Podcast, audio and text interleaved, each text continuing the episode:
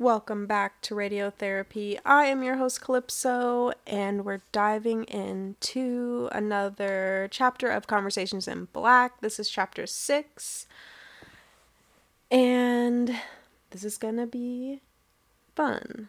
All right, so the first question is In what ways can young activists learn from old activists?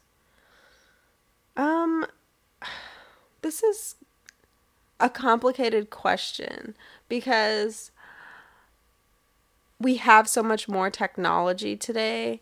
But I do believe we can learn, as Killer Mike says, we can learn how to plot, how to organize, how to strategize from the older generation. Because I don't necessarily think that we have that part down.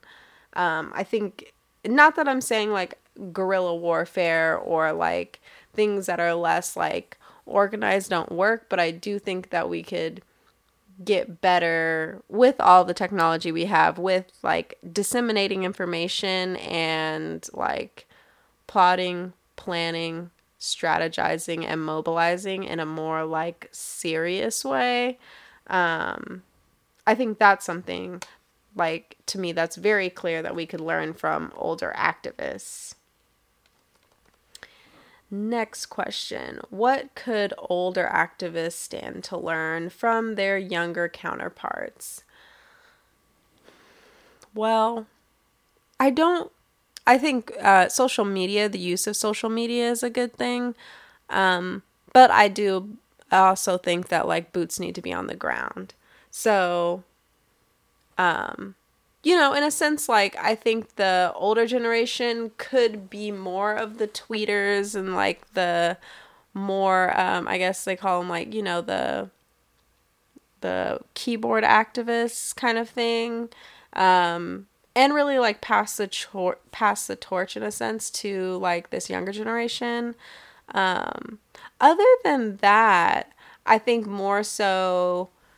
Uh, I don't even I don't know how to answer this because it's kind of like I do think in some ways there are things that they could learn just like uh how we interact or like how we talk to each other like the different things that have been normalized throughout our generation. But at the same time it's also like how valuable are those things depends on like what kind of activism you're in and like what your excuse me what your end goal is. Um, so I don't know. I feel like it's a lot harder to say what the older generation can really learn from us. Um, because I think it's more so this younger generation has a lot more to old, lot more to learn from the older generation, in the sense of like just like learning, like sitting down, listening, and I think the older generation could do a little bit better job of like doing a little bit more hand holding, which I also think is hard because you know this younger generation doesn't necessarily want to listen um, and stuff. So, uh, uh, a little light on that one. Um, how can we heal from the broken relationship between blacks and law enforcement? Oh my gosh, this is such a serious question, especially given the time that we're living in right now. And I think the only way to heal is also is to forgive regardless of whether or not like someone else is also offering up their forgiveness or um, sees anything that they did wrong because I think that like any sort of relationship that's broken and has hatred in it is going to eat you up inside even if um even if you're not the aggressor i think that just harboring any sort of like negativity negative feelings is going to just drag you down. Um so to me number 1 it's starting off with a clean slate and I think how you do that is, I think I've told you this before, I think that we need to, and this is like a whole entire structural structural plan that needs to be put in place. I think police officers need to live in the community that they police. Um, I don't think that we should have um, a bunch of like Section 8 housing and like things like that in the same area. I think we need to spread it out into other communities. You should, it's like, it's like, why am I going to have a bunch of ghettos next to each other? And I think that it's better, you know, or tenements, whatever you want to call them. I think we need to spread them out into the community so that young people get to see how other people are living, engage a variety of different people from a variety of different backgrounds, uh, whether that be uh, religious, racial, um, just thoughts, uh, socioeconomic status, all these different things. I think that like having a bunch of the same people around each other who uh like can sometimes limit young people in the sense that like I'm not seeing anything different and this seems like the route that I'm supposed to go and like I've only been on these four blocks and you know all those different types of things. So I think that's something to me that is just important on just a different level. But I think in terms of healing that relationship, I think it's people need to live in the communities that they're policing. I think we also need um, more conversations with police officers.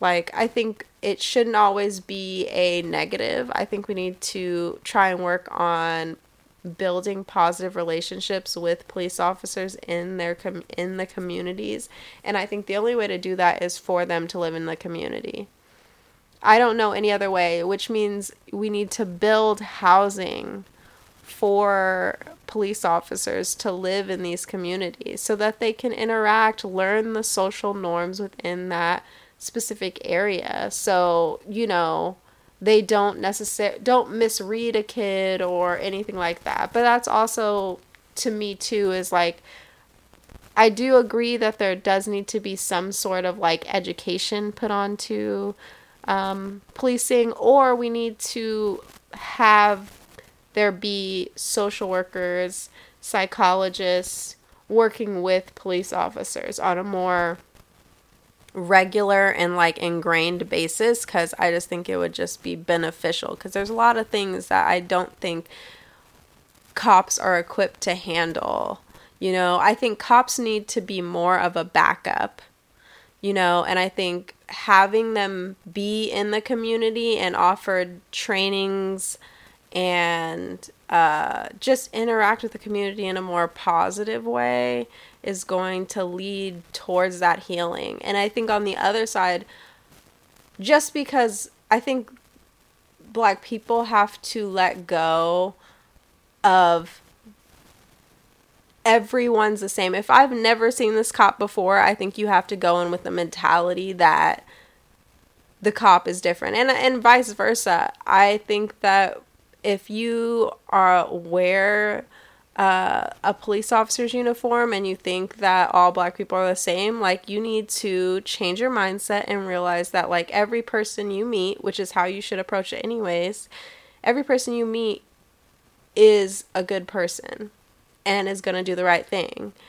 But why, once again, going back to they need to live in the community, you need to understand the social norms of the people you're dealing with. If I grew up in a house where everybody's screaming and yelling and that is normal because they're upset and they don't know how to process their emotions in a healthy way, for you to then escalate the situation or feel like they are coming at you like in a way that requires you to use force is just like a lack of your own knowledge. So I think both people need to get more knowledgeable about each other. And the only way to do that is to live together and start off with a clean slate. So, like, maybe having like a meeting where uh, the cops who are moving into the neighborhood get a chance to like sit down with the people in that neighborhood and like they talk to each other and hopefully um, build a good bridge. So, maybe like when their housing or whatever is being built, uh, it's like okay, they have all these meetings for a couple months where people can come ask them questions and different things like that. Because I think that's the thing that's really going to change it. Um, is just that creating that community policing feel um, and stuff. And I also think uh, the other issues that are impacting the black community play a huge part in it too. I don't think that one person is at fault and we just have had this kind of building and building and building. And I think when you go into the historical fact that like you had these KKK members and different things like that already ingrained within the police force, um, I think that just adds another layer onto it and creates distrust. Um, so I think the best way, in my opinion, to heal the relationship is to have dialogue and to have these people live in the community. They need to understand the social norms of that community because I think a lot of things happen because there's a misunderstanding. And I think police officers need to not see themselves as people who are supposed to be these like all powerful tactical giants. Um, and just you know be normal people. And i think on the other side us like the normal people need to not be seeing them that way. Like to treat them as if they're people. You know what i mean? Uh so i don't know that's my two cents. They need to live in the communities that they're policing so that they get to learn the social norms and have like more like community meetings where people can like communicate with cops, air their grievances, uh, maybe like a, a a commission where it's just police officers and people can come in and have like an open forum and air their grievances as well as having police officers live in their community that's my two cents on that. That was a little drawn out, and I repeated myself a lot, but oh well. Uh, do, uh, do does black on black crime differ from forms of uh, intra interracial crime? How and why? I don't. I mean, I don't think black on black crime necessarily di- differs because people are more likely to attack people who look like them or that crime is more likely to happen when you live in close proximity or with somebody of the same race. So, I don't think it necessarily differs in that regard. I think the only reason it differs um, is because of the the level of like poverty um lack of access and and I and I don't even know if lack of access is the right word, but just like a like there I think there's a lot of once again internal things going on in the black community once again not knowing how to process the trauma. Um and so you take it out on each other. And i think it's also envy you know? I, I think people want what other people have and i think that's also why i do not support this this whole like black white like always this constant comparison because i don't want to compare myself to anybody else. I want to be the best person I can be. I don't want any of your shit. I want my own shit. You know what I mean? And I feel like that has to be the mentality in order to move people forward rather than accepting the limitations put on you because we're living in such a like a dichotomous society and we're internalizing what the world has told us we're capable of. I think that's some fucking bullshit. But I think it does differ because there is that access piece, but I feel like that access doesn't exist because people don't think it exists. Um, I think education is so, so important. Like, and this doesn't have to mean that your school has to be perfect and you need a pool and you need, you know what I mean? You need all these things, but like, I think you need to know how to read. I think you need, you know what I mean? I think you need to read the books that are in front of you. They might not be the best books, but you can still read them. Um, they have public libraries, different things like that, that I think are very valuable. And I think there is more than one way to get an education, or I should say, there's more than one way to get knowledge. Um, and I feel the other reason that black on black crime is different um, is because you don't hear a lot of races talking about the crime that gets done to them by police officers. So when you're saying, "Oh, like like I talked about with the Black Lives Matter thing," I think people say Black Lives Matter and that's that is a good thing and I don't think there's anybody who disagrees with that. But you saying that in relation to police officers, but then at the same time, you have these high murder rates and all this stuff, and you guys don't even care about each other.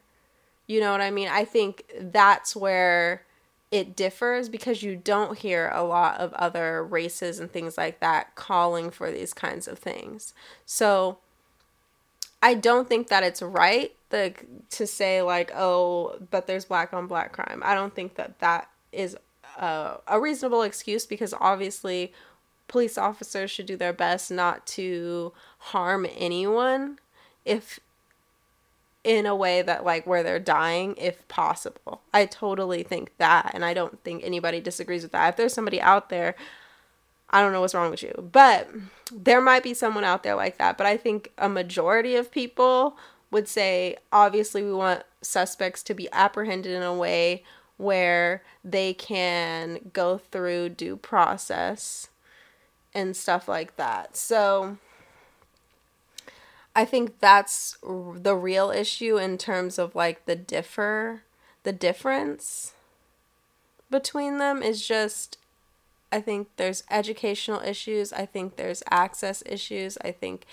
um a poor spirit because I just don't I mean I'm somebody uh who's not like overly obsessed with like money and like I need this and I need that. Like there are things that I like don't get me wrong. I do have sometimes there are things that I like. Like I love I love my wine you know what I mean?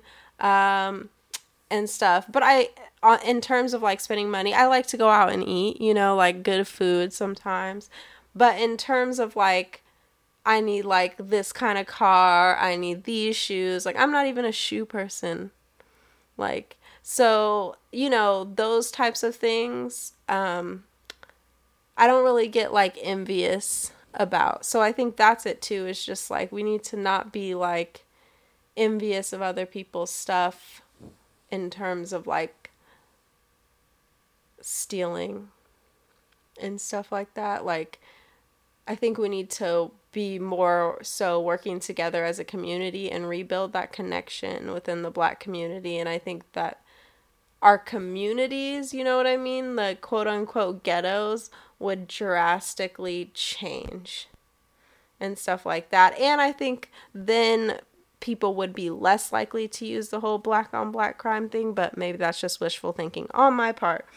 But once again, it's education, it's uh, poor spirits. I don't, because like I said, the money thing, I don't think is, I, I think money is a part of it, but I think the fact that our society values money and we have internalized it in the sense that like I need it and I need it at all costs um, is a negative. I think our spirits are not where they need to be.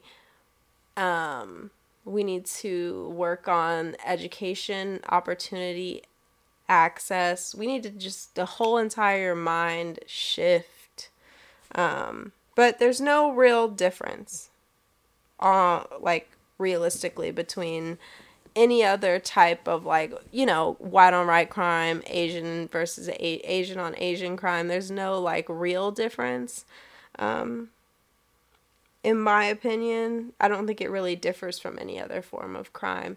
Just it does in the sense of the issues facing the black community in some ways, but I don't really think that those matter because I think when you're committing crime, it's just like I don't even think people are really thinking about that. I think they're thinking about like I want this, I need that, or I have to do this, or you know, all those other all those other things that are extenuating extenuating circumstances of that own individual's life. I guess I do take a more like uh, uh what's the word? Oh my gosh. Uh of like, you know, you have all there is like a term for this, but all the stress on your life that leads you down a path or in order to commit these different types of crime. And I can't think of it right now and it's going to come to me later. I shouldn't be recording this at like 3 in the morning, but oh well. All right. Uh, what laws could we create and amend to better help black people today? I don't know if there's any law or amendment that we could make that's really going to help black people today because i think this is like i said earlier or was it in this one or the one i did before this but i think it was in yeah i think it was the chapter 4 one but i think black empowerment comes from financial literacy and education and just as i said earlier us coming together as a community period um, I don't think, I think politics is a fool's errand. I'm not trying to create anything. I'm not trying to, like, tell, I don't want anybody to be in control of my stuff. Like, I feel like I control a situation by the way that I act and stuff like that. And if I ensure that my stuff is correct and I'm working with people who want to work with me, then life is good. I'm going to get what's coming to me. Um, I don't know. I don't I don't think there's anything we can do to necessarily make it better because education is going to give people skills. Skills are going to get people jobs and stuff. Um, which is why we need education. We need financial literacy so we can create generational wealth. But I think part of that is letting go of status symbols. Like we black people we do we contribute to the economy in a very serious way but like what are we spending our money on? You know what i mean? Are we saving money to invest in a house?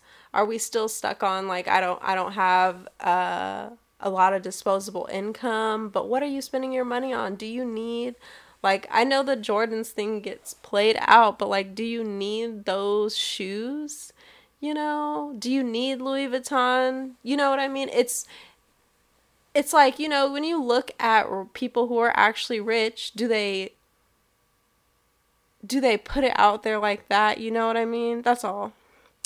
That's all. I'm just saying you don't have to flaunt it. I think we need to be trying to build that wealth. And the only way to do that is for the beginning generations to sacrifice to create wealth that is just going to build on top of itself. So you have money that makes you money. You have things that make you money. That's all. And I and that's why I don't think that there's any law or amendment that can be created that's going to help black people today. I think right now we got to do the like internal work, that communal work on ourselves, which is also hard because we don't necessarily have our own community in that kind of way. And I think that's also where you get this there's an internal struggle because like yeah, I'm black, but I'm also an American. You know what I mean? And yes, I have this common history with black people in terms of like slavery and stuff, but I also have that in common with white people. It's just that they're on a different they ha- ex- experience the trauma of our history in a different way. You know what I mean? Because I think both sides right now, like living today, are both traumatized. You know what I mean? Because you can believe people can do evil things. I think it's entirely different when they do them and you hear about them or you see them. So, yeah. I mean,